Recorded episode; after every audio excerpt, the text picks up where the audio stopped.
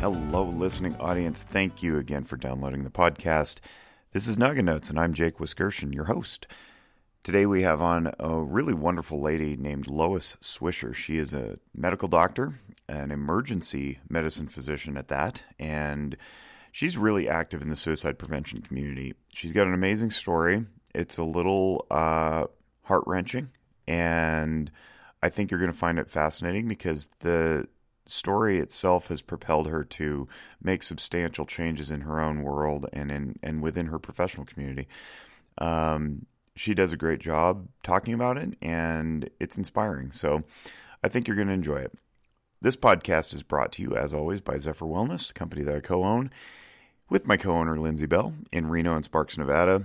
We serve all stripes of people and we take all kinds of insurance. And even the insurances we don't take will not turn you away because you can see one of our talented graduate students who are working their way through their practicum hours to get out of school and get licensed as a full fledged clinician.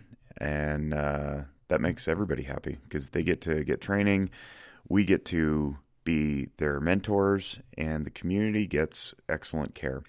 Check out zephyrwellness.org for more information. You can download tons of media on there as well. Content like this podcast. Um, go to our YouTube channel, our Instagram channel, our Facebook channel. I don't know if there's channels or accounts or whatever, but um, but that's where you can get uh, new, cool, free information. We're also sponsored by Audible, and if you like feeding your noggin, as we try to do with Noggin Notes, you can feed it through Audible's unmatched selection of inventory, all sorts of audio content, including books and news and comedy and all sorts of entertainment.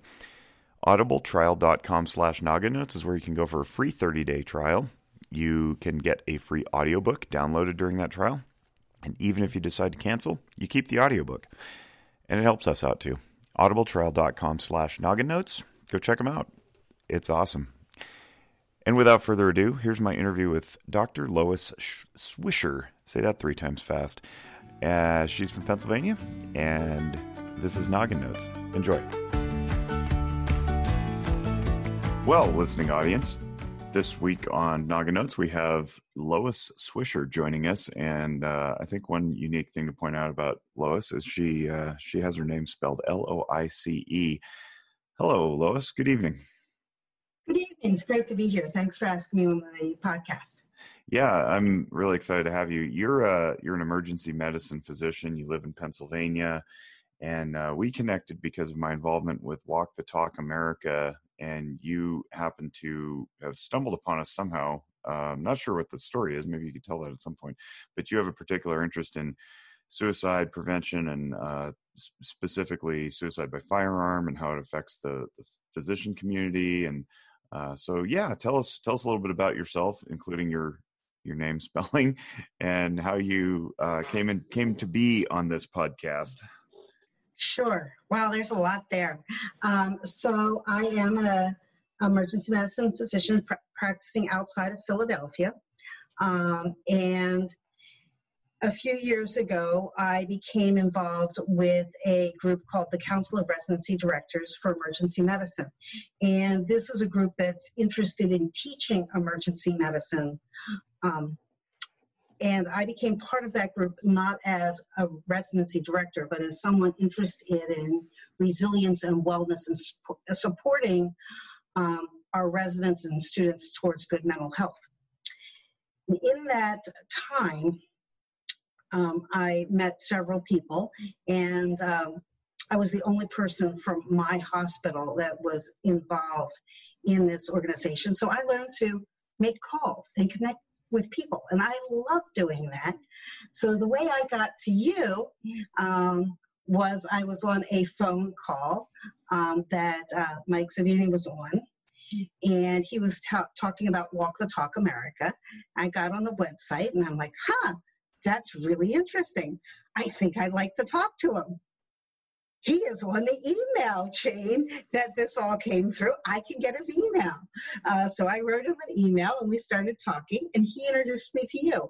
And since then, it's a, it's a great thing to uh, meet different people. So, uh, I agree. I agree. It's it's been cool talking to you over the last several months too, and just for a a little uh, piece of transparency. You and I tried to do this many months ago. We tried to do it by phone back when I had a different computer that uh, was not working so well, and it turns out we got like 45 or 50 minutes into the podcast, and darn if my computer wasn't recording the whole conversation. So um, technology has not been our friend, you, yours and mine. Uh, this one, this particular podcast is on take three anyway, which is one of the good things about podcasts. Uh, you can just uh, stop and start and reset and all that stuff. It's different from live live radio. So, yeah, I'm really glad that we we connected because um, what we've discovered, I guess, you you and I and and some of our clinical community is that what Mike is doing with Walk the Talk America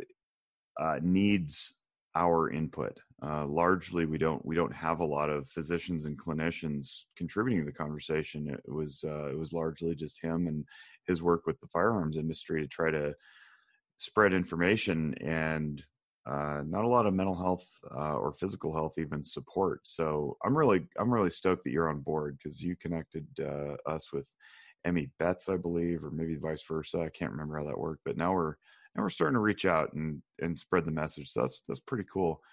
Uh, tell us about your name. It's a family name, right? Makes you an easy Google search. It does. It does. It. Uh, my grandmother was also uh, named Loice, and I, my mom named me that, and I am one of only two people, my grandmother and myself, that I know that has that name. So it does make me an easy Google search. Um, and I do sort of use that a little bit because I know I'm easy to find. Um, I do look to see in those things that I'm interested in how I might have a digital footprint.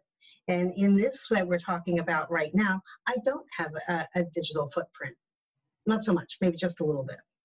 Yeah, you do have your story though, and I want you to tell about that because for you it's very personal this interest in suicide prevention and how we can normalize the conversation so that people seek help when they need it and not feel stigmatized and closeted within their own professions. So you have you have this published, you've written about it, you've been interviewed about it a number of times. Um, explain to our audience what your uh, what your story is, you know, as it pertains to your daughter and so on and so forth. I'll definitely go there. But as I was thinking, listening to you and thinking, um, how we came together with Walk the Talk America uh, and myself was through a phone call dealing with suicide by firearms. Mm-hmm. And I am not a firearms owner. There is nothing about this that would make anybody think that I would be looking towards Walk the Talk America for any reason at all.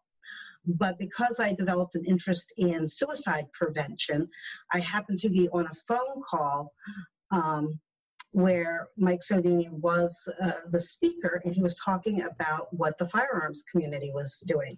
In Pennsylvania, um, they had decided that they wanted to start a gun shop project where we reach out to gun shops and talk about suicide prevention um, because most likely your best chance of preventing suicide with firearms is with somebody who owns one.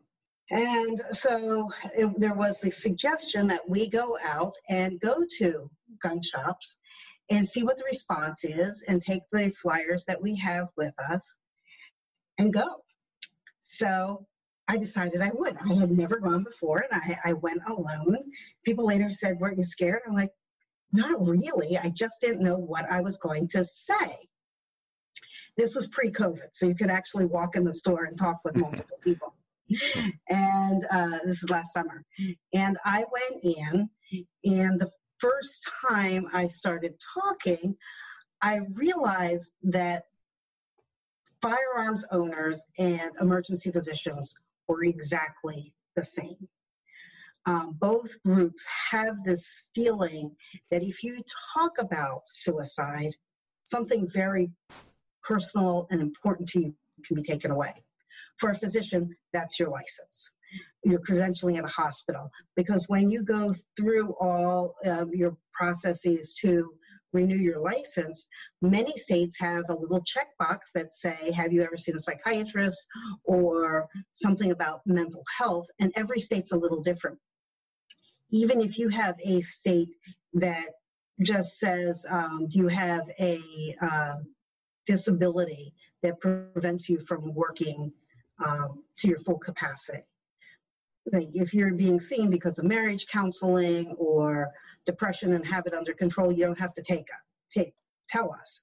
Um, it's only if there's something more than that that would uh, affect pa- patients or your job.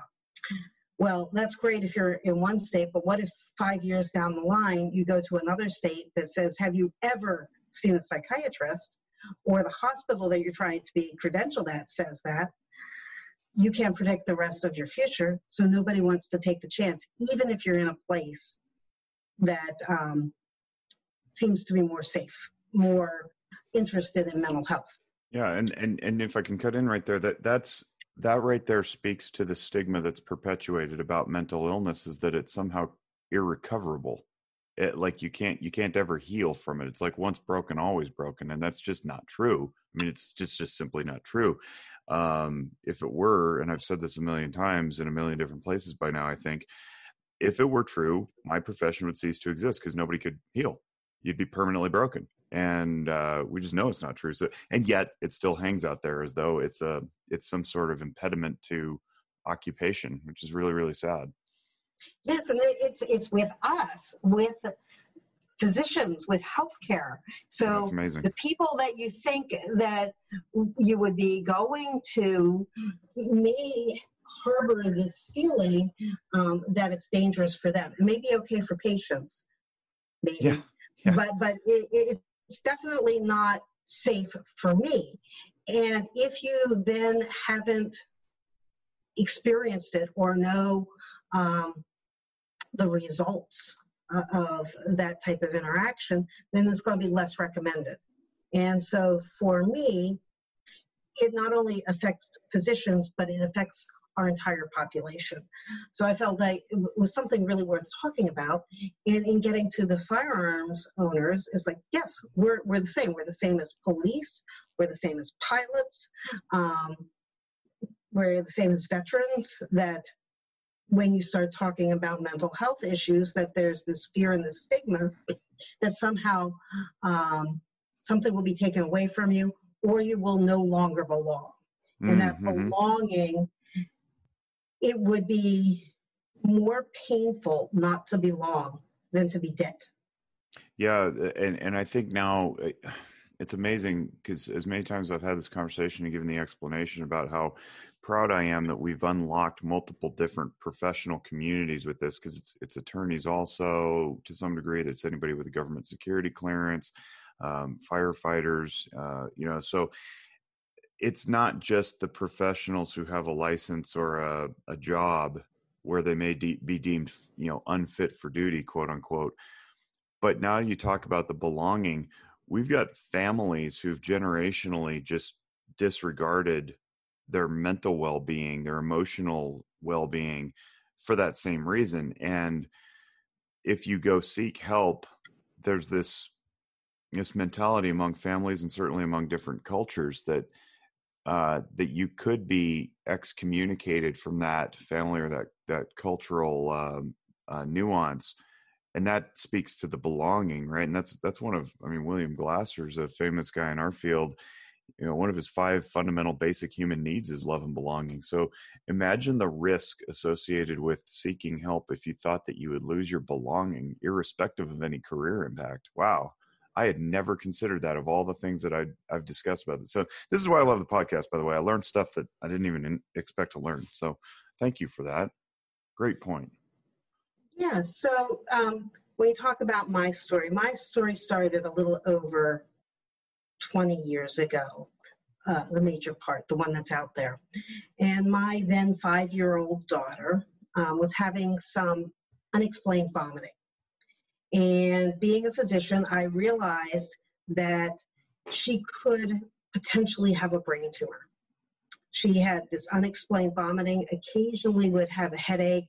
And when I was a third year medical student, um, one of my mentors talked to me about a case that came into the emergency department.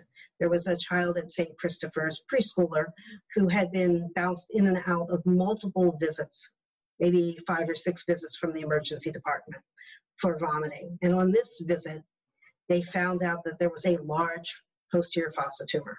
And because I was like the general population as a third year medical student, I was horrified. How could a doctor ever miss a brain tumor? Because it's a brain tumor.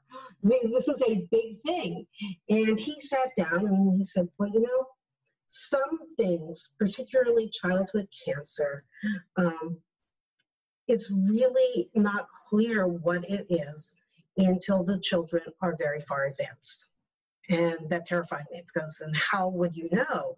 And he said, any child that comes in that has repetitive vomiting without fever, you have to consider a brain tumor. Now, that doesn't mean you have to CAT scan all of them, but you have to do a detailed exam and consider it and think about it and give advice to the family. So, when my daughter had this vomiting, this was playing in my head. And I did take her to um, the hospital. She had an MRI, and uh, there was a huge posterior fossa tumor. And I was devastated. I thought that I, I had been in um, trying to make my name in academic emergency medicine. I was young. I was doing a lot of hours. I wasn't at home. I was must have been a terrible mom because if I was a better mom, I would have had to have seen the signs. Um, and then I thought, well, maybe I, I, I'm a terrible, terrible doctor.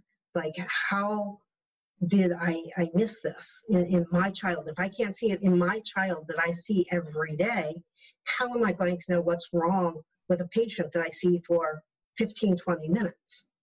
And can I live with that? That maybe some of the people that I'm sending out, I don't know what's wrong with them. Can I ever be a physician? And I'm the sole income earner for my family. So if I'm not a physician, how are we going to survive? And I was just overwhelmed. My family was looking at me to be the one to help navigate the medical system. This was a, a big deal thing, understanding chemotherapy and radiation and the surgery. And I found I knew nothing about pediatric brain tumors. I knew nothing about radiation. And so I then felt incompetent for my family. Wasn't I might not be able to provide for them financially. I wasn't able to provide for them with the information that they wanted and the comfort of how to navigate the medical system because it is all different on the other side of the stethoscope. And as I went along, um, I became more entrenched with these thoughts. And I started thinking, if there was a merciful God, I would not wake up this morning, but I did. And I started saying that.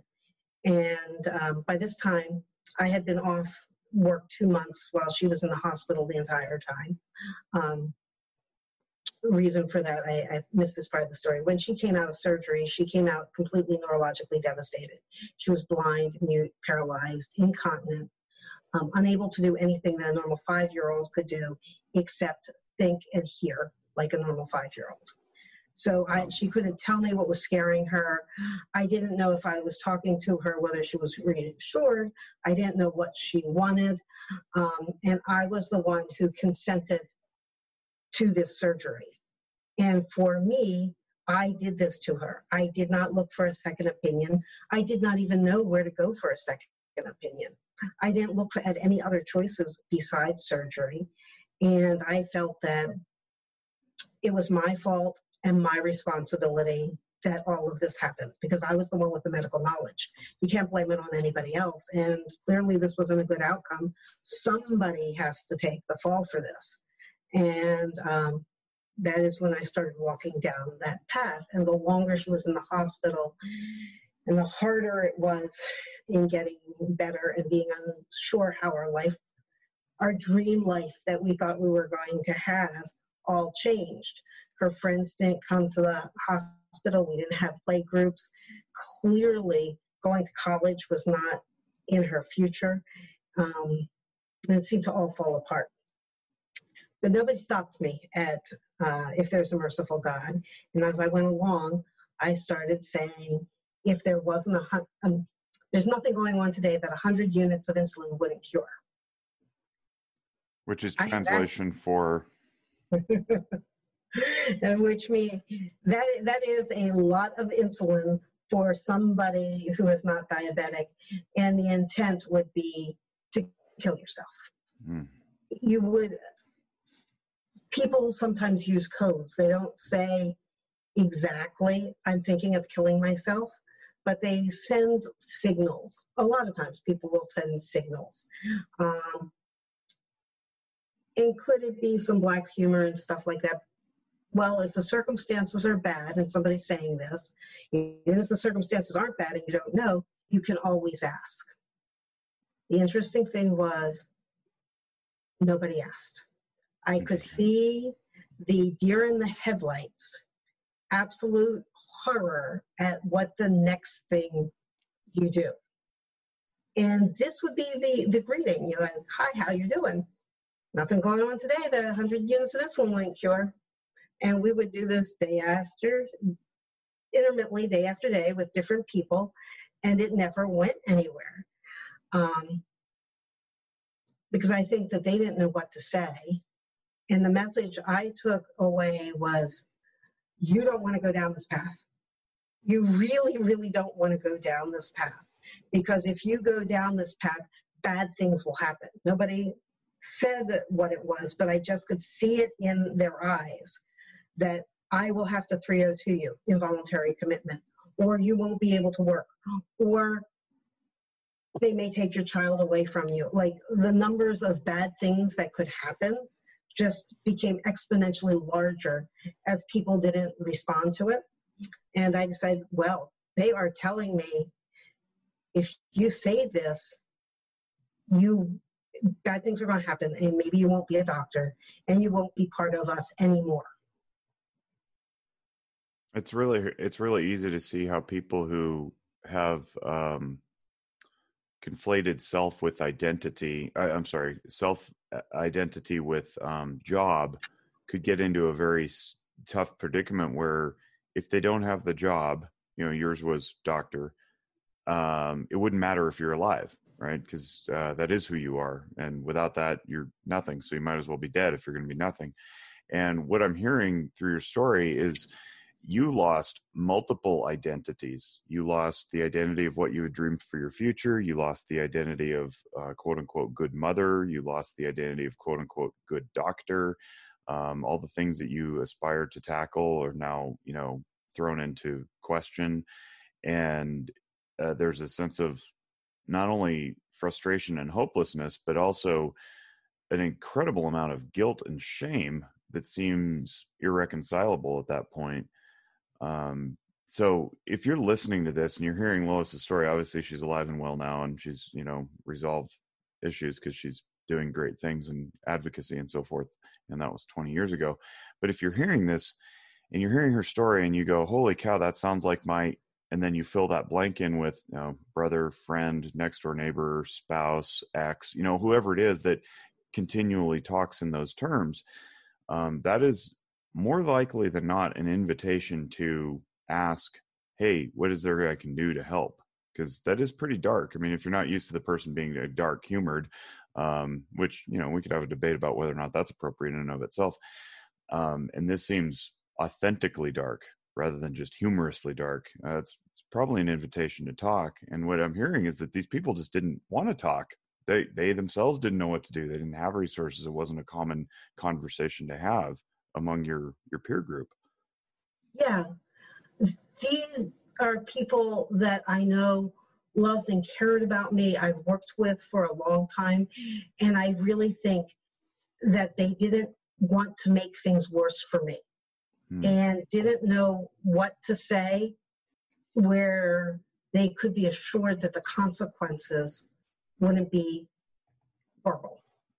And so since nothing bad happened the day before or the week before, it's like, okay, well, I guess it's okay, and I guess that's the way she is, and it's a really hard time, and that's the way she talks, and we're still doing okay. Um, and I think people, we don't teach each other how to deal with these conversations. When you were talking about the multiple losses, um, I wrote wrote a story. Um, but it was about the loss of my dream child. And when you have a child and you see them as a baby, you think they could be anything. They could be president, or they could be a ballerina, or they could cure cancer. Like a thousand different things. The potential is just overwhelming. And as you go along, you might realize, well, they're never going to be a singer when you hear them sing happy birthday. Um, or, yeah, that just really didn't go well when they threw the football. But on other times, you'll say, gee, they're an amazing reader or an incredible thing. And you get this chance to learn the strengths and how to support the weaknesses of your child. And in one day, I went from all those potentials to the loss of my dream child. And the platitudes, well, she's still with us. No, my dream child was not still with me. My daughter was still there. But I grieved the loss of my husband and I both went to college locally here in Pennsylvania, and we would have this teasing battle back and forth which college she would choose. After she, after she had her brain tumor and her surgery, we never talked about that again. That died when she went into surgery. Wow. And so people want you to feel better. They want to give you the positive things. And it's hard to talk and stay present to the darkness. So for me, um, I just walked right down that suicide pathway, completely unimpeded. And although it was sort of stressful and scary, on the other side, it was great. I loved it. My life was out of control. And so, for this period of my day, when I thought about it, I was in control. I might not be in control of a lot of things, but I can at least be in control of whether I'm going to live or die today. I hmm. have that one thing left. And then as I started, I'm like, I have choices that I'm in control of. I can choose the time and I can choose the location and I can make decisions of this is not going to happen in the hospital because they have D50 uh, glucose sugar that will bring you back. So I have to figure out a place where I'm not going to be found. And then I can start thinking of different places and how far I want to go. Like there are lots of things that you can have choices about. Um, and having more choices made me feel in control of my life when I wasn't before. So um, I now have been, I when I've talked about this to other people, somebody told me that I needed a 12 step program. I'm like, never thought of it before, but I absolutely needed a 12 step program. This was thinking about suicide was like my drug. It made me feel better and it made me feel more in control. And I think maybe in some ways, if you weren't comfortable talking about it and trying to alter the course, I'm not sure how much I wanted to talk about that aspect. I think people would think that that's weird. That's crazy. Why? you are crazy. Not that those thoughts are crazy. You actually, you yourself are out of your mind. What, what, looking back now, what would you have said um, if somebody actually confronted you and said, man, you've been talking about this a lot. Um, that sounds like it might be a problem. Like, did you, were you aware that it was a problem? Oh, yeah. I was aware you, you were fully aware. Okay. Oh, yeah. I mean, I, I was aware it was a problem, but I also was unable to stop it. Interesting. So these days, you know, we what we teach in you know suicide prevention is you know a lot of validation. Um, but I'm wondering if if that would have even worked. You know, if somebody goes, "Man, yeah, you you are really going through it right now," Like, would that have even worked if somebody had just simply had had some validating things to say? Not the platitudes, because the platitudes fall short. Those are those are intellectual. They're cerebral. They hit the frontal lobe, and if you're full of emotion, it's just simply not going to hit the right part of the brain. But if they validated your sadness, if they validated your guilt, you think that would have worked, or would you have brushed it off? No, I, I do think that it w- would have worked because I do think that what people want at their darkest times is two things. They want to really be heard and they don't want to be alone. Mm-hmm. And if you can assure somebody that I will sit with you, I can listen to this, and you really listen to all of it, um, and then say, well, that's not true, or at least you have this. If you can just let them tell their story, letting those thoughts, those dark thoughts, have the light of day, I think has incredible power. But it's hard. It's hard to sit there when somebody is crying and in pain and just let them go for as long as they have to um, to, to be that catharsis. But yes, I do think it would would help. Um, I also think that um, there is a, a, part of this professional identity um, that has a framework, and it works for not only my situation but others. Would you like me to talk about that for a little bit? Yeah, I do, um, because I think it has application to other professions.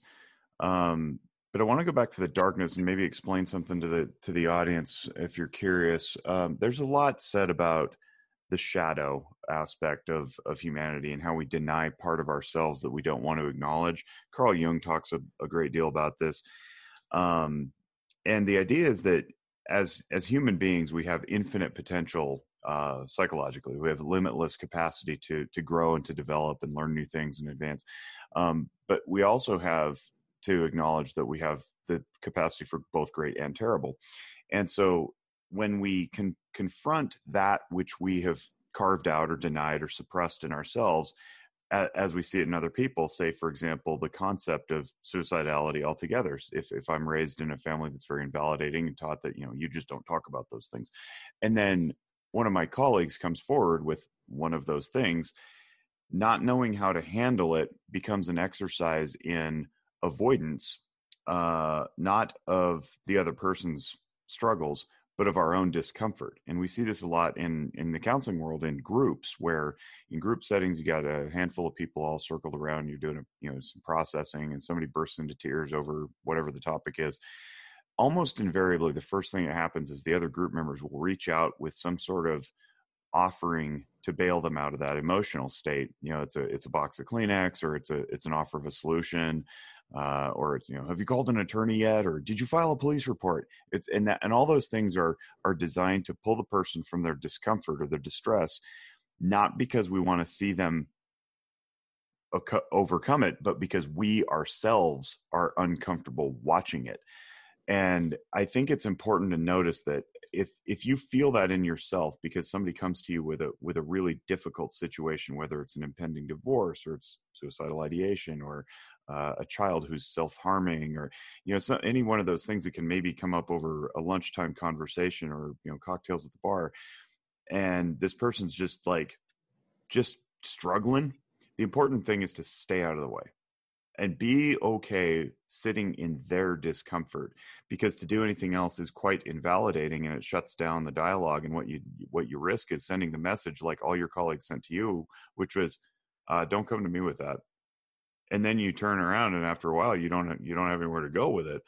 Um, so if you're listening and you're wondering like oh yeah i've had that conversation with my with my friend or my neighbor or whatever my cousin um, the best thing you do is just be present. Just just listen. Just listen. Um, because often if they're coming to you it means they trust you and that you're a safe space and uh, and if you take that away from them chances are really good they're not going to be able to get through it so i just wanted to throw that out there but yeah talk about the professional identity stuff and and um, because i think that's that's generally applicable yeah, I think um, particularly for physicians, one of the things that um, leads to problems and suicidality is uh, a problem in the workplace, malpractice, a ah. bad outcome, um, something that you think that you did wrong.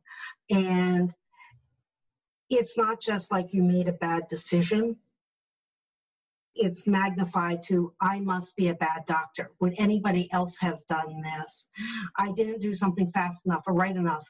And looking back, um, I've heard the retrospectoscope is painful it becomes very clear what you should have done if you look back.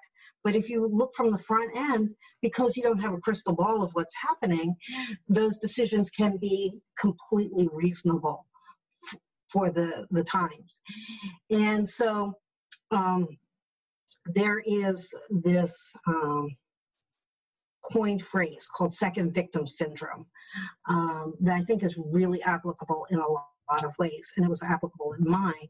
That uh, the first victim is the patient and the family. They they suffer the illness, the event.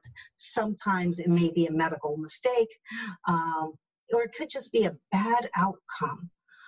I'm going to tell you if you were in Las Vegas when that shooting happened, it was a bad day being an emergency physician and seeing that happen and seeing the numbers of people. If you had a, a, a school bus that was in an accident and there was multiple children, that's a bad day. Um, and we have these things that um, the patient is is injured. We didn't have anything to do with making that, but we take on the injury ourselves. We we have a humanness in us that are is hurt by that. So there's a wide wide spectrum of how that can happen. A second victim, how a second victim syndrome can happen, and when there's six stages, and I may not remember all of them, but the first three happen um, immediately and they can happen together. You have these bad feelings, you have intrusive thoughts, you start replaying the event, and you get in this cycle. Um, and that can be a malpractice case. That can be that, like mine, my child was diagnosed with a brain tumor and I thought I, I missed it.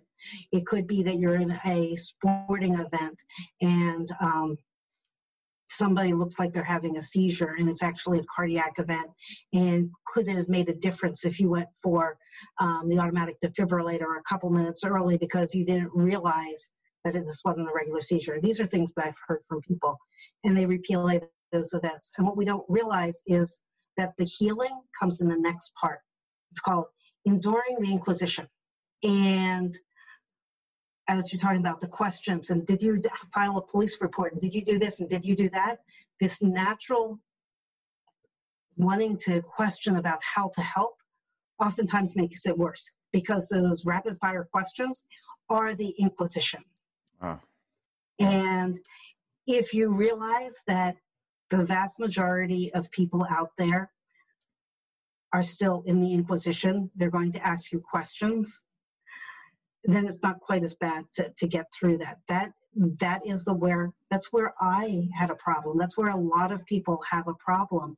It's the judgment and the shame and the terror that comes with those questions. I said I um, don't like liminal space. You ask the question and you're waiting for the response. And I can feel a lot of awful things on what the response is going to be in, in that gap. I'm I I took the time there to look up second victim syndrome because I'd never heard of that before. Looks like a, an Albert Wu uh, came up with this uh, circa 2000, and it sounds a lot like what I've referred to as vicarious trauma as well.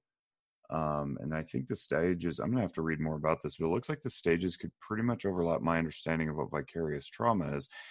And for those listening who don't understand the the lingo maybe um, prior to 9-11 we um, we as a clinical community didn't really believe that vicarious trauma could happen. We we had the understanding that it, if you had experienced trauma the events directly affected you. Uh, they directly impacted you. We didn't think you could have any sort of uh, traumatic response based on just simply witnessing things and then uh, we realized as a country we all suffered some sort of uh, traumatic stress disorder. I want to be careful with my my uh, language here, not label it as post traumatic stress or acute stress disorder. But the idea is that watching the images of those planes fly into the buildings over and over and over and over again had an absolute uh, deleterious effect on our own mental well being across the country.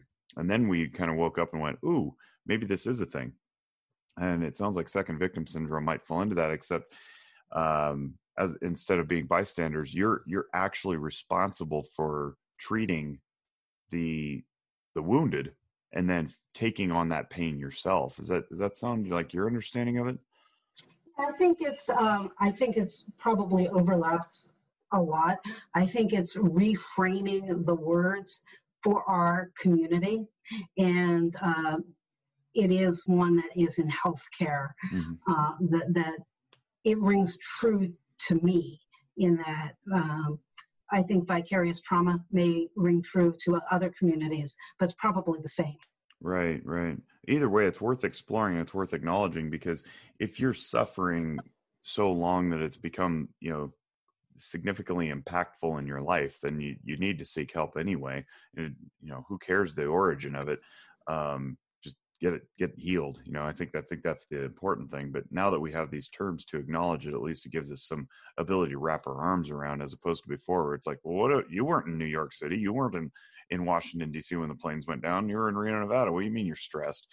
Um, but it's and now and now of course we extrapolate that to social media and how much we intake on a regular basis of just negativity and toxicity um, you used to have to seek that stuff out now it just gets delivered to you your inbox um, based on an algorithm based on what you clicked on yeah so um, go ahead yeah so i've thought about this professional identity I mean, doctors really have that professional identity. Being a doctor and being who you are, a lot of times it is is the same. And it is why malpractice suits for lawyers can be just business, but for physicians, it actually is a judgment on how they are as as a person, as a doctor, and it can be very overwhelming. And so, um, over the years, I've come up with this concept. I think it's mine, it may not be. Um, but it talks about uh, professional, I talk about professional identity crisis. And what I went through very rapidly when my daughter had her brain tumor and then was disabled, I had a professional identity crisis.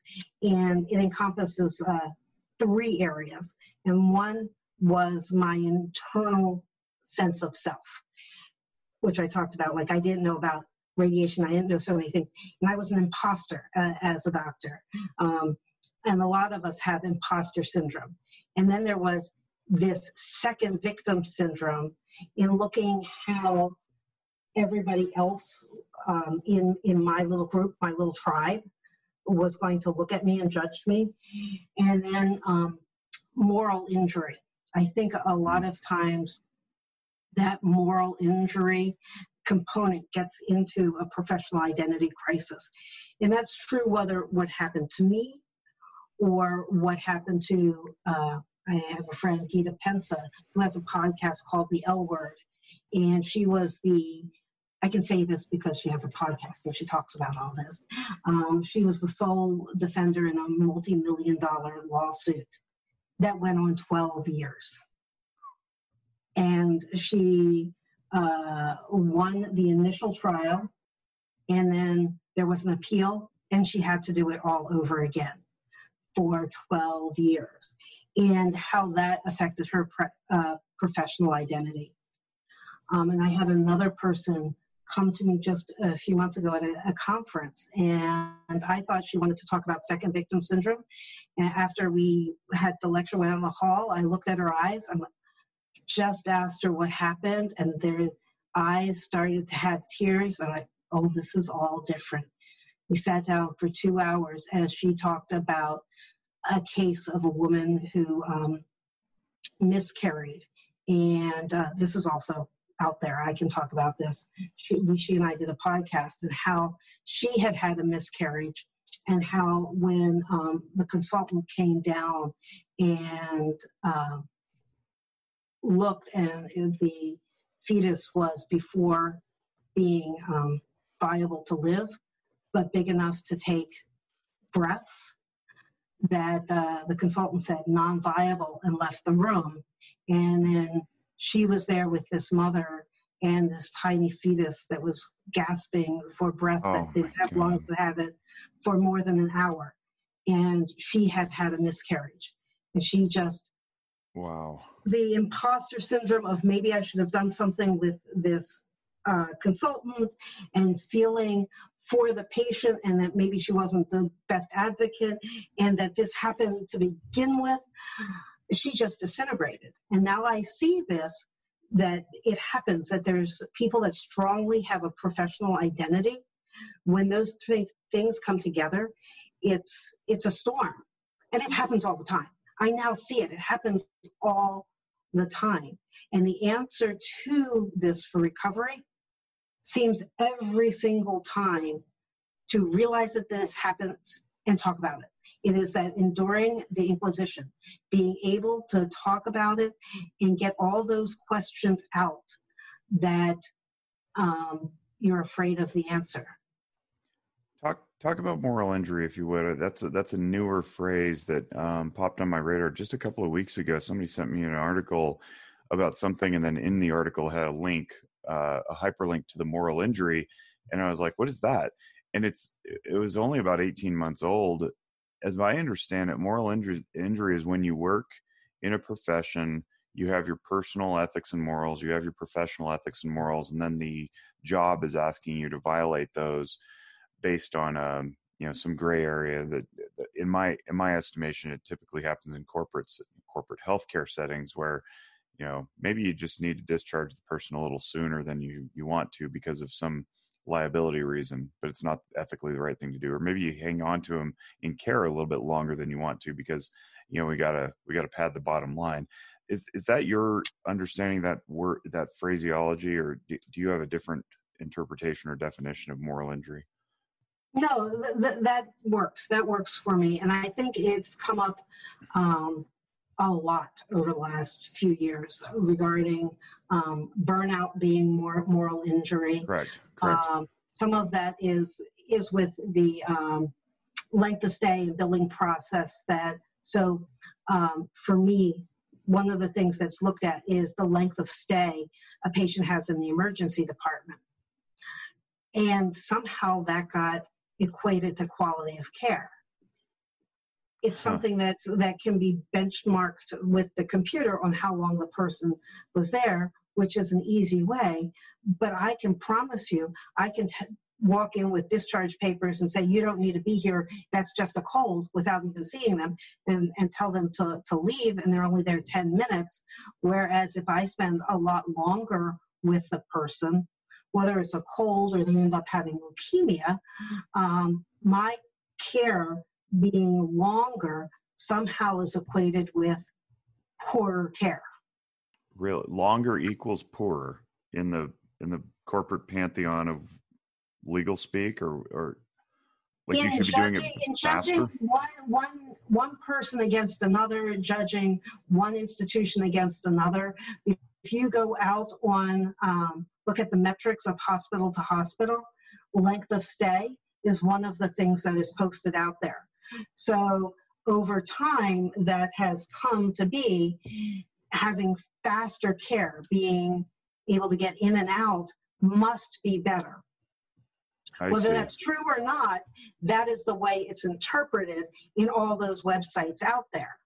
And so, if me as an ER physician wants to spend a little time and thinks, you know, this story just doesn't seem right. I want to do a CAT scan, but it's going to add another 90 minutes to my length of stay on this person. Well, they could go to their primary care doc and their primary care doc could order it. It is COVID and all the things that are closed and it's going to be a lot longer, but it's really not needed now. So should I go with the lower length of stay or because I have a concern, should I increase my length of stay and maybe help the patient out? That sounds like it's driven by insurance not wanting to pay out. There's a million things. COVID right now has a lot of different things.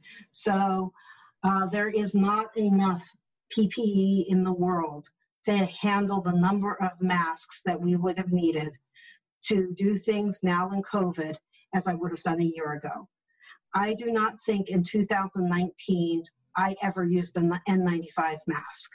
Mm-hmm. But if I did, every interaction, every inter- in and out of that room, I would have used a different mask if I had somebody coming with active TB. So I used zero last year. If I did this now, in that setting, I would use dozens in a shift. We don't have enough to do that. Right. Now, because there's not enough, people are being asked to use the same mask for five days or one day or 30 days. Um, we haven't figured this out, but there is not enough PPE in the world to do this. And if we use it the way we have to now, we are putting ourselves and our families at risk. There's your moral injury. If you have a patient come in and is in cardiac arrest and they don't have a heart rhythm, do you call that then? Do you intubate the person? Because if you intubate a person um, and their likelihood is that the, their high likelihood is that they're not going to make it coming in an asystole, no heartbeat. Um, are you, and then they find out that they were COVID.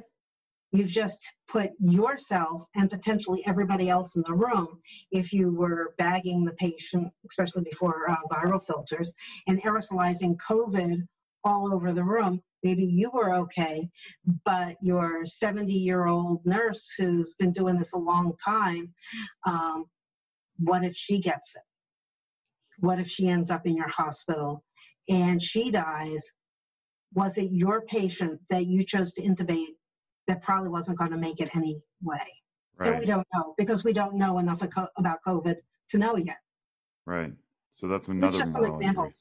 Yeah it's it's becoming clearer. I appreciate that. I, th- I think I had only uh, conceptualized it in the form of like company pressures to to do certain things, but but it's also any it's really any ethical conflict that um, I guess juxtap- is juxtaposed against long-standing orthodoxy. Um, so you get told something, this is the way we do things, and then uh, rules change, but you don't necessarily know why or how uh, and then you're forced to to choose and both of them seem like an equally poor option. Uh, in, in my world we call that a double bind. Um, you go through a series of double binds throughout childhood maybe in a chaotic household where parents are inconsistent something like that or they're just highly invalidating. Uh, you end up with with mental illness in children uh, largely now we're doing it to our professionals we're putting them in perpetual double binds or at least repeated double binds uh, where neither outcome is is good and they're suffering. And they're suffering in a way that apparently, from what I'm hearing now, they're not allowed to talk about because if they talk about it, it puts their license at risk because they're deemed to be crazy and unfit to work, which is how do you get out of that? You're right. Exactly. That that is the uh, sort of stew that we're in. So I reached in the early parts of 2000, a time where I was at the sink at my hospital with the insulin and with a uh, needle that I was going to, I wasn't going to take the bottle because then it would be missing. I wanted to take a syringe of this with me. And I had not gotten to the decision of actually putting the needle through the plunger and withdrawing the fluid. I had done many steps before that. I was at the point like if I'm at this point, then we're not going to do any more decisions. This is this is torture. This is the one. Um, and I mean, was trying to make the decision: is it this one or not? And if it's not, then, then it's then it's not. We're, we're we're done with with playing this game. Um, and so as I stood there and thought about it, I decided that you know, um, my daughter had been getting better, not a lot, lot better, but it was seemed pretty clear that at that time uh, she was going to make it uh, through. Um, her vision had had come come back. It was cortical blindness, so a lot of it was the swelling of the brain resolving. Uh, cortical blindness is that your eyes see, but your brain doesn't know it, and so the eyes are fine. There was nothing wrong with her eyes. She just needed to recover that part of her brain that was swollen. Fascinating. And um, she had started to talk again. It wasn't quite right, but she could communicate. She was able uh, to ride a tricycle. And so it was getting better. It wasn't what it was as a normal five year old, but it certainly wasn't worse than a newborn where she couldn't even cry. So I decided that it would be never. Uh, but then, then how do you reconcile all this pain? And what I decided, apparently I'm not unique at this. Buckminster Fuller had a child who died the age of, I think, four, had a similar process. Was well, I'm just going to consider myself dead. That there will be no no dreams, no passions, no hopes, no desires. You get up, you try to do good for the world, you take care of your family, and you try to shove all everything, every emotion down. Um, it actually works really well in emergency medicine. So uh, I wouldn't know if I was hungry. I wouldn't know what I wanted to eat. I wouldn't necessarily know if I had to go to the bathroom. I tried to every emotion, every biological need as much as I could. I tried to shut down, and um, it's not great it worked. it Kept you alive. you know, it, it kept. I had I had things to do. I had lots of rehab, speech, and PT and OT to do with her, and I had to figure out schooling, and I had to work and do um, CMEs. I had a lot of stuff to do, and if you took out all the emotional part, it was easier. You had enough energy to do the doing part. And I stayed that way for 16 years. And then what? And then. 16 years is a long time, by the way, to, to stuff down emotion and be a robot. Uh, uh, apparently, because it doesn't go away. That's true. That's true. the next two years, I spent lots of time in tears. Um, it all came out. So, what happened was I had told you I belonged to this group called Council of Residency Directors. And on January 11th, one of uh, the people wrote a uh, email to our list serve, over 2,000 people. And uh, by that time, I had been on listservs for pediatric brain tumors, and I understood how difficult it was for people to write about uh, their children and these difficult things with their marriage and their family. It usually takes a long time. And he wrote this open letter, this program director, that one of his residents had killed himself over a sick family member and how he didn't see it coming. And he felt guilty that it happened on his watch. And that we had to shine a light on this and speak its name and create a legacy. And as i read this letter my first thought was you're a program director. I would never ever ever talk to you. In fact i would use every ounce of energy that i had to pass for you because you just had too much control over my life.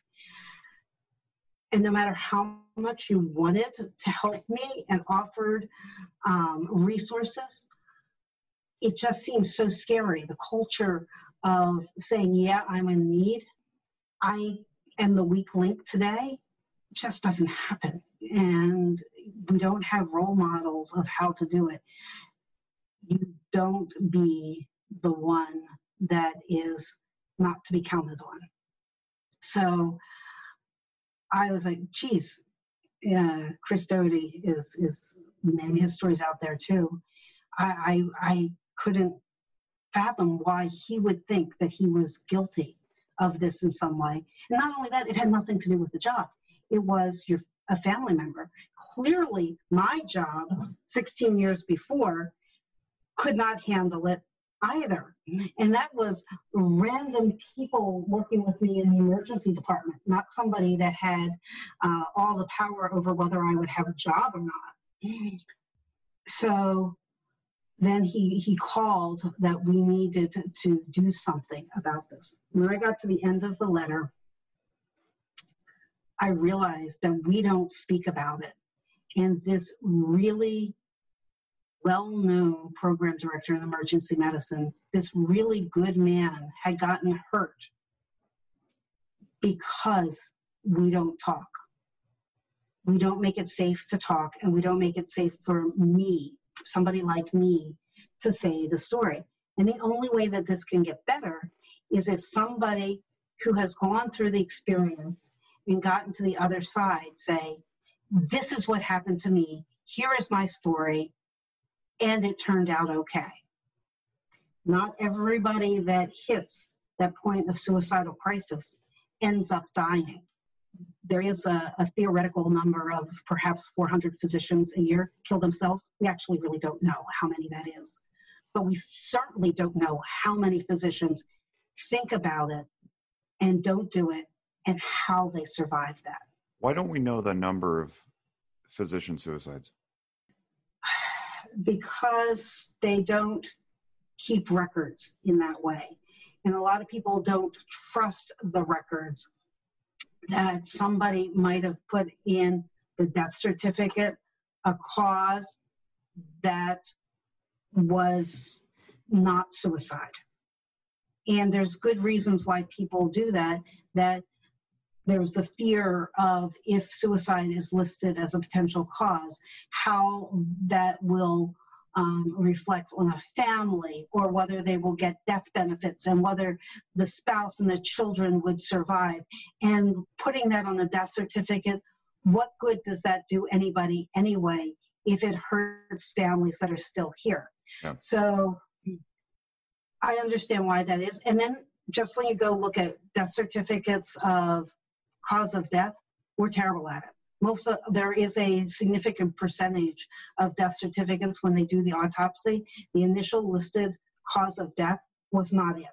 So it isn't a good um, marker. And if you find somebody dead from an overdose, was that from fentanyl? Right. From heroin? Was that intentional or was it accidental? The only way we would know is if there's a note. Yeah, single car rollovers. Yeah, so we don't know um, because the way the statistics are kept, a lot of times every state is individual. There is a traumatic death registry, but it does not include every state. The way the death certificates are listed, um, we just really don't know. Are you familiar with Blue Help? It's a it's for an organization. Yeah, for police. Yeah, it's, it's tracks that police suicides, but it's all volunteer. Um, not as much as as I should. Can you tell me a little bit about it? Yeah, they they what they do is they solicit um, stories, testimonials from the the surviving family members. So that's how they get their data. They they acknowledge that it's imprecise, also, and or I should say incomplete. Um, but you can you can contact Blue Help if you if you have a family member who's a police officer who died by suicide and register that death with that organization so that they have an accurate count. Um, I'm wondering if maybe the, the emergency medicine or just the physician community in general uh, needs something like that. Maybe that maybe that traumatic death registry can you know do more to encourage volunteer submissions. So this is an interesting point of contention in people who are in, in this community. Um, actually knowing the number does nothing for me. I, I don't care if, if, if it's one or a hundred. Um, people do. And I think data is important. That's just not where my heart is. Where my heart is, is um, in the prevention side. Yep. And I, I think that we in the stories that we've been talking back and forth here um, we know that being a physician somewhere along the line is going to be a rough road because you're a physician. It could be malpractice it could be addictions it could be a sick family member it could be an error it could be financial crisis. I mean, right now, COVID has shut down a lot of offices. People are furloughed. When I started, I thought that with COVID, it's like, well, at least it's job security. It's not right. because people aren't coming to the emergency department, and emergency physicians are being laid laid off.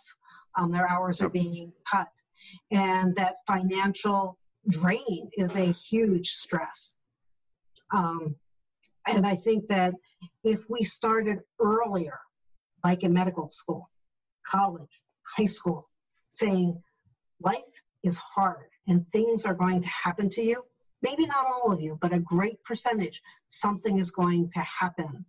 And you need to be prepared on how you're going to handle that crisis psychologically and emotionally.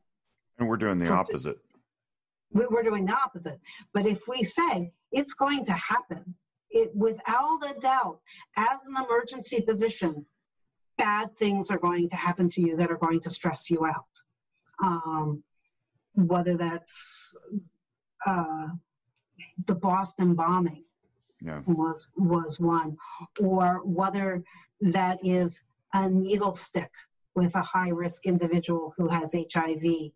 Things are going to happen to you that um, affect your mental health, your ability to sleep, your ability uh, to interact with other people. And if you have a plan of how to deal with that, you are going to be so much better off than I was without a plan because I just walked right down that suicide journey, which was scary, but it was also comforting because I had decisions. Are they really not doing that these days? I mean, you're on a, you're on a council that you know governs resident directors, or at least you know it's an association. Like, are they really not doing that in in medical school? I know they're not doing it in the lower grades, K K through twelve. I mean, it's, like I said, it's the exact opposite. We're teaching kids that they're they shouldn't be facing trials and tribulations. Like we're trying to protect everybody and keep them like psychologically safe rather than um, teaching them how to endure and and push through. But I can't I can't believe that's not happening in med school. Really? Really? So wow. from from K to graduate school, depending where you are, there may or may not be programs involved. What happened in um, medical education really had a tipping point in 2014. That was when everything changed. And in 2014, um, that summer, two interns jumped from buildings in New York City and killed themselves. It was about a week apart. And uh, 20 years ago, it was easy to keep things quiet because the internet didn't exist. Right. People could, the, the news, there might be gossip, but having things out in the paper and out on TV was very limited. Now having, you know, blogs and YouTubes, it's very easy um, to circumvent the traditional forms of communication. And uh, when those two interns died, there was a significant outcry about this and ideas of is this a moral injury? Is this overwork? Is this a toxic medical education? Is this that there's a lot of depression and anxiety? We're not attending to the mental health of medical students and residents. Could be all of that, but we didn't know because we didn't ask the question of what was happening. The ACGME, the Accreditation Council for Graduate Medical Education, the oversight body, um, put some effort, significant effort, that this should not happen. We have to address wellness. And for the residencies, there's now um, wellness requirements. In that, there are three specific for mental health. Uh, one is having 24 7, 365 access to physical and mental health uh, emergency uh, help. There's no recommendations of how that should look or what is required, but at least there's a minimum standard that there should be something. There is a line that says that co-residents and faculty should be able to have a pathway to talk to program leadership if they're concerned about somebody. They make the recommendation. They don't say how you should implement that. And you really can't because every institution is going to be a little bit different of how that is. We don't have role modeling of that. I think it went into effect in uh, 2017, and places are still trying to figure out is this hotlines is this having a psychiatrist a psychiatrist or a psychologist on staff? Should it be at your hospital or should you have an exchange program with another institution like here in philadelphia that you wouldn't be required to go to your institution but there's other medical stu- schools?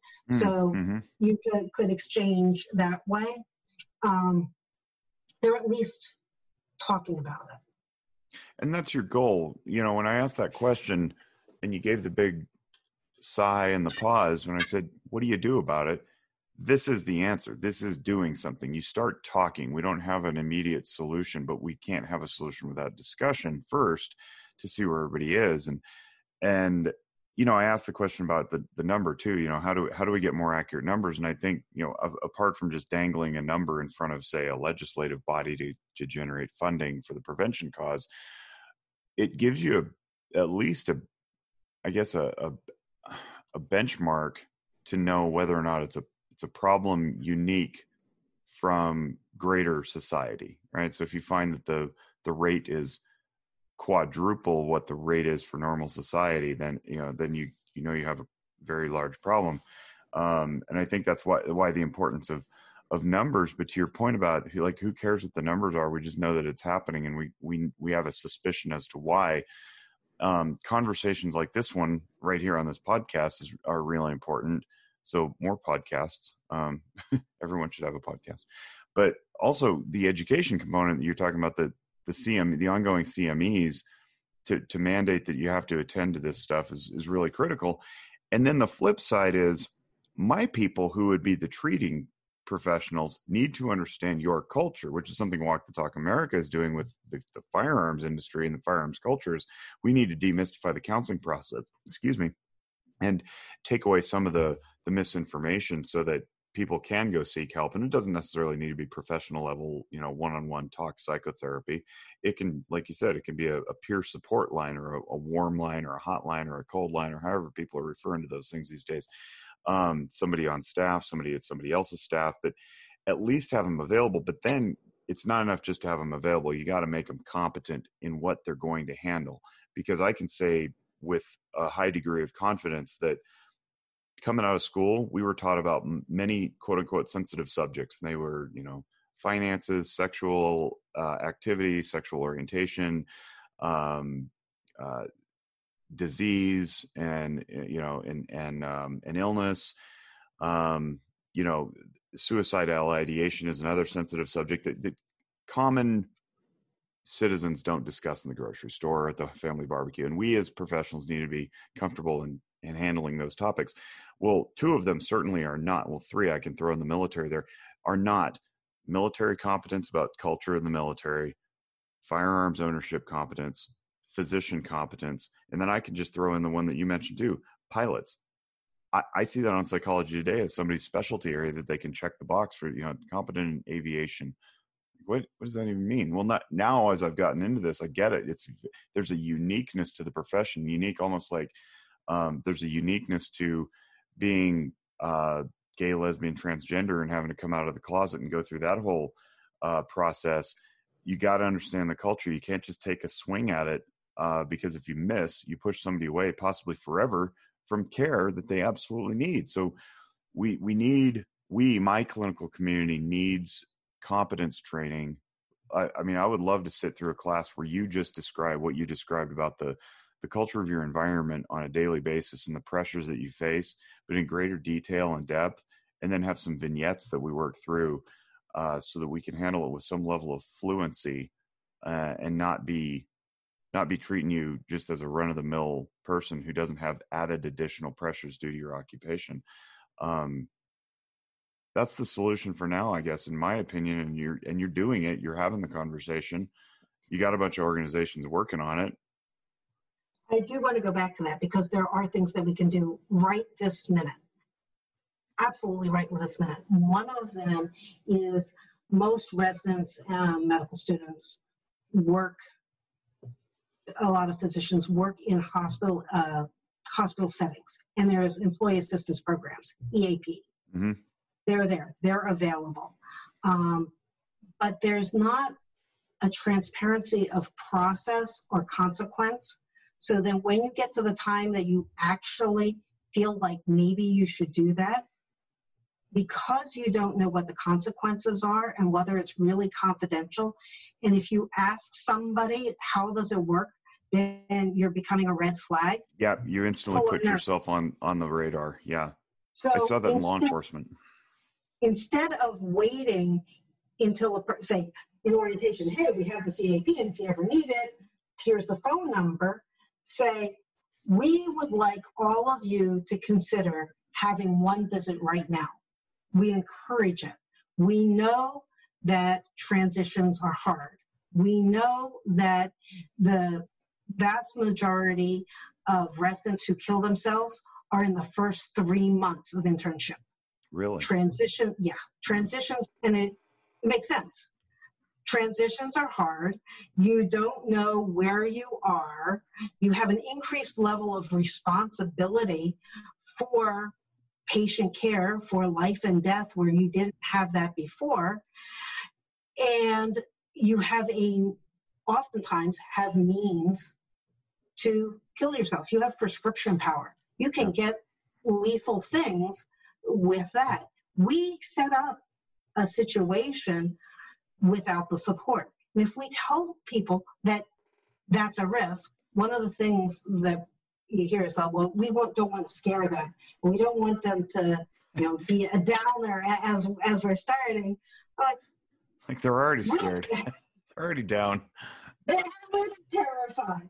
So, in that what we do, not only do we put them in a new situation, they rotate every like three to four weeks to another group of people. So in emergency medicine, you might be in pediatric ER, and then you may go to the ICU, and then you may do uh, OB.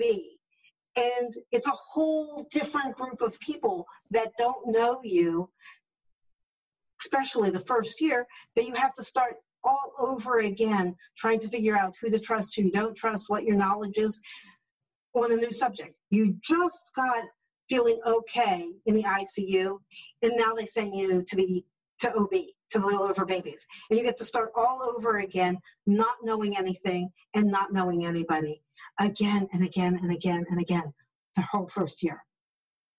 Personally, I think it's amazing we don't have more people being stressed out with that. The reason why is it's a limited time frame. You're it's an intense thing, and people and other residents will be like, "Yeah, I was like that last year. Yeah, I was like that last year." And we have another spike going out of um, residency where you don't have that camaraderie.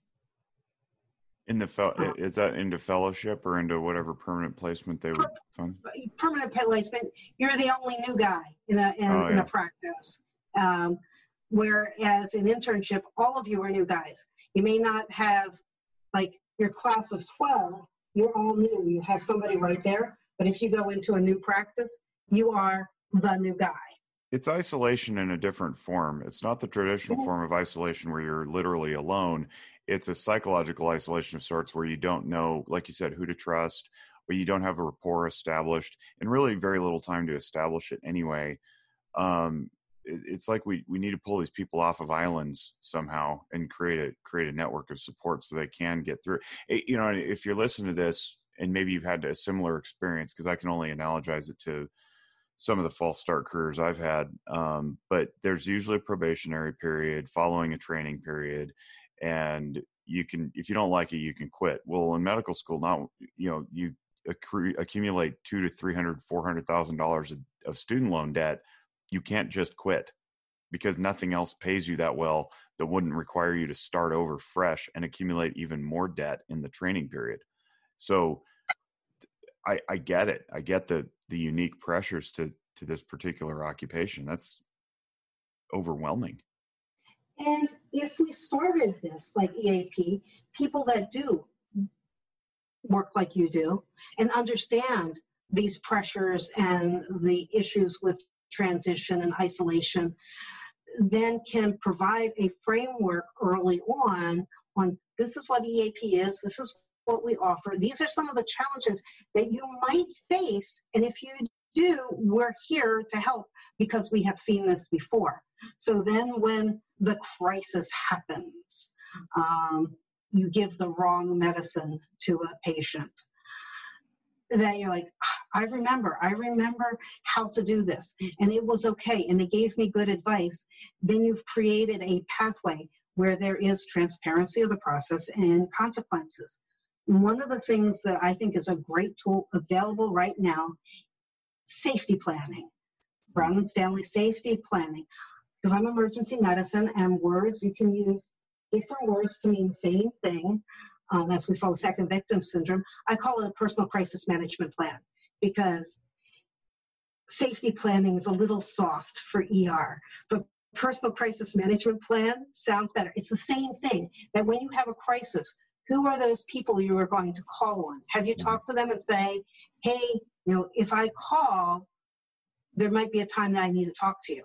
Now, I don't care if you use a code word. And if you say pineapples when they pick up the phone, that this is the time that bad things happen because you can't even articulate the other words of that it was an awful thing. Yeah. Fine. You know, do you need distractions?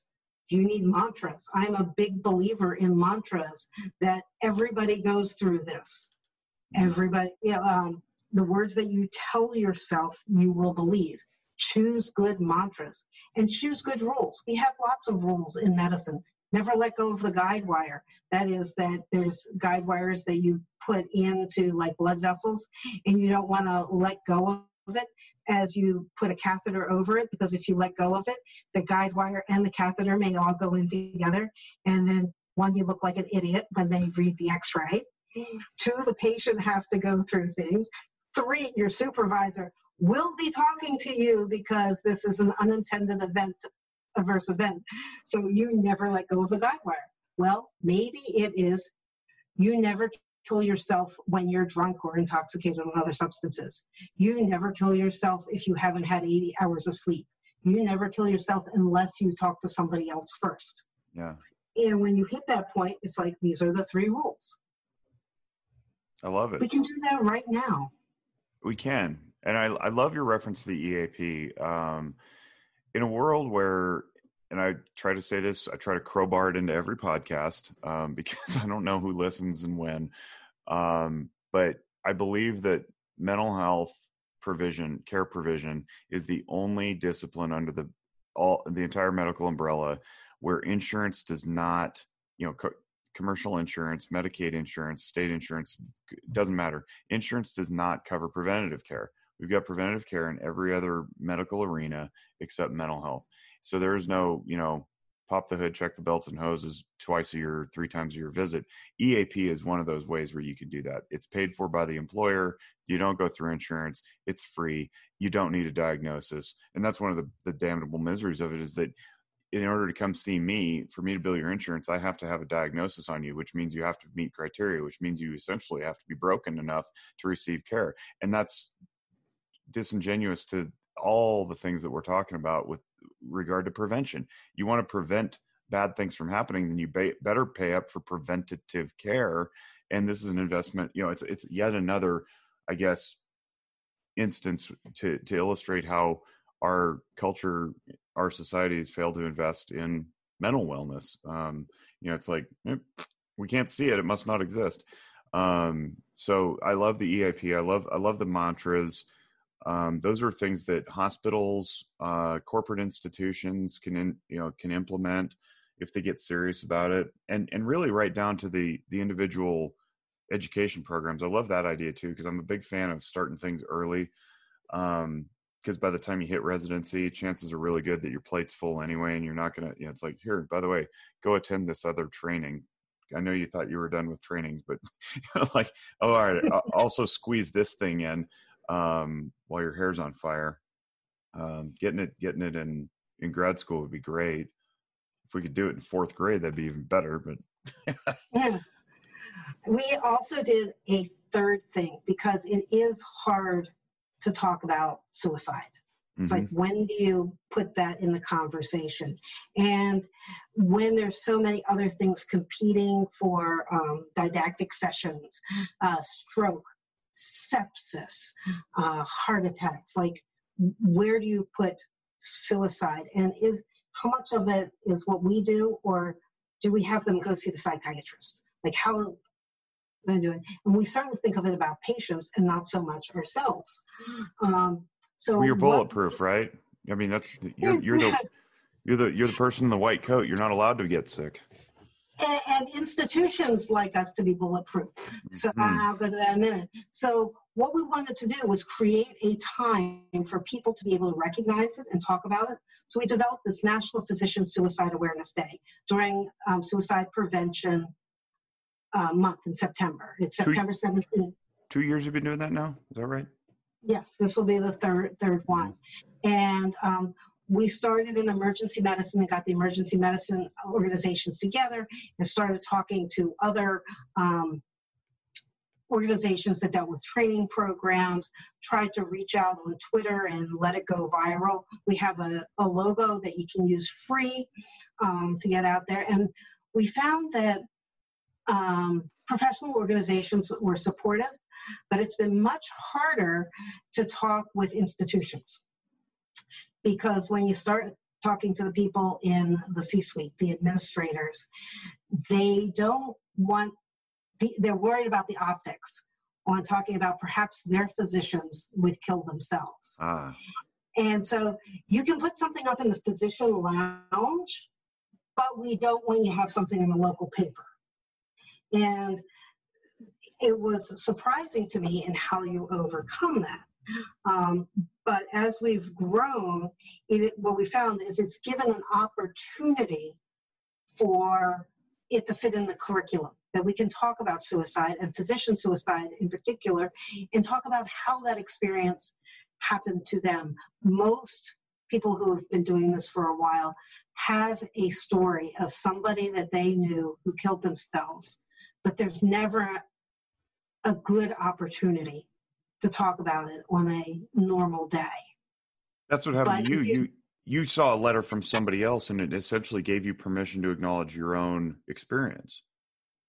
I had never seen anything like that. Right. Ever. But and yet and yet it aligned with you because you were going through it.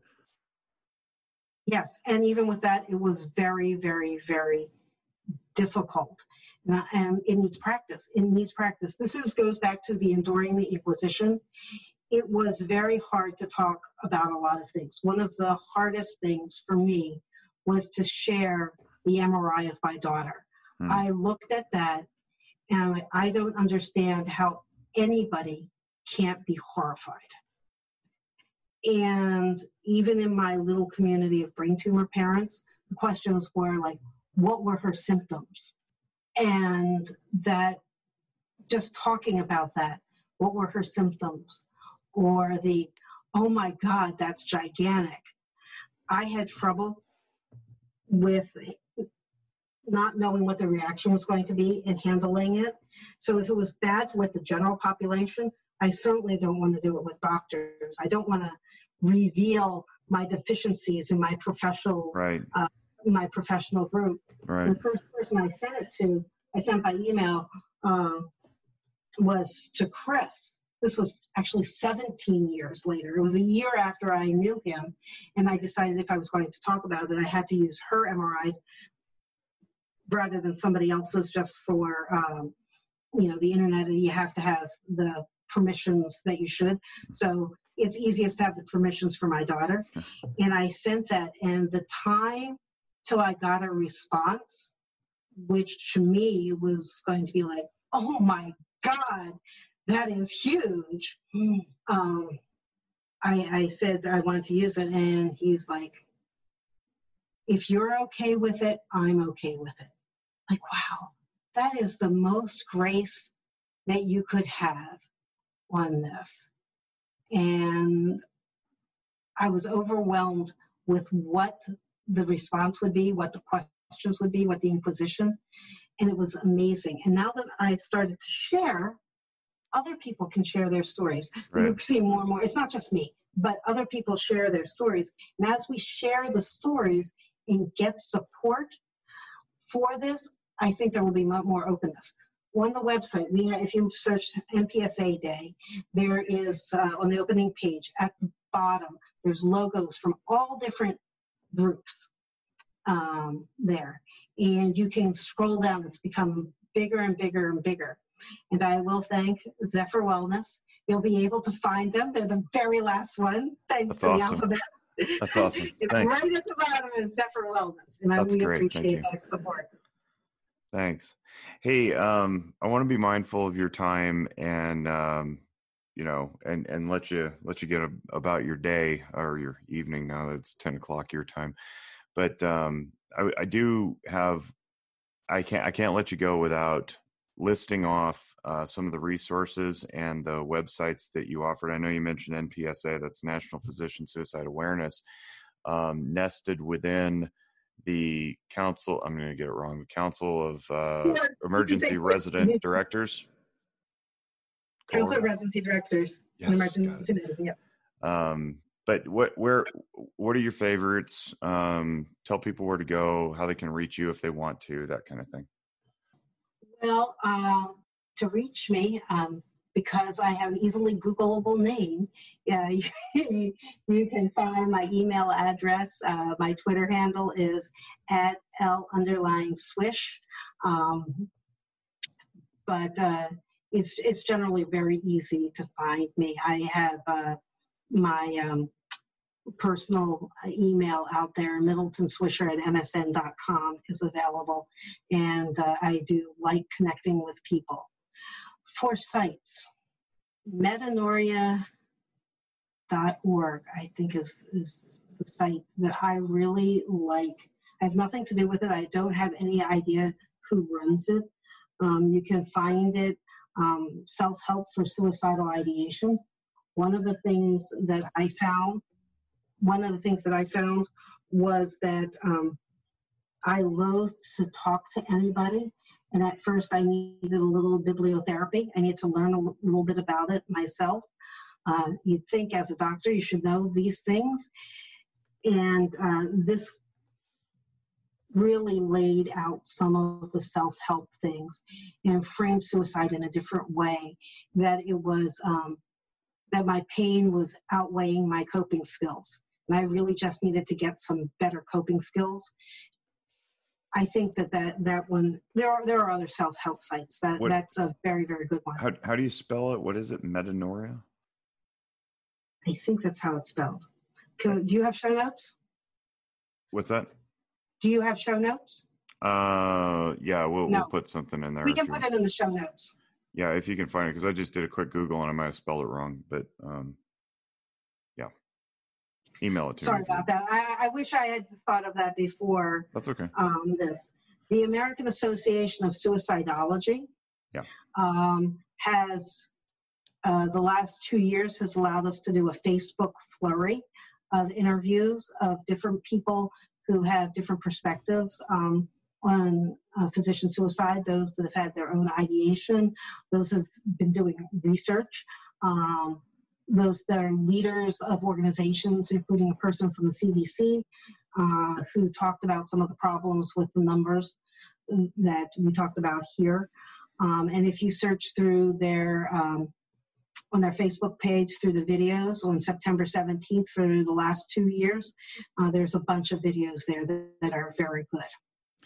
You know, you're really starting your own Me Too movement, is what it is. It's a, it's a, it, I hate saying the the permission granting, but that's that's really what it is. Like people need to see somebody else do it to give themselves permission to come out uh, with their own stories and acknowledge it, so they stop suffering. I mean, that's really what counseling is anyway. That's what validation is. It says, yeah, me too, and then they're like, oh, wow. So you know, while the hashtag, the official hashtag Me Too movement is something different, it did the same thing. It says, you know, there's a bunch of people who are struggling with this thing, and then a bunch of them saw that a bunch of other people saw those people and went, "Oh yeah, me too." Well, if you're saying it, then I guess I can say it, and that's basically what you guys are you, you're doing with this. And I hope it catches fire in the physician community. I don't know, I don't see how it can't uh, with all the efforts that you're you're making, and I I love it. I think it's it's awesome, and obviously I'm behind it.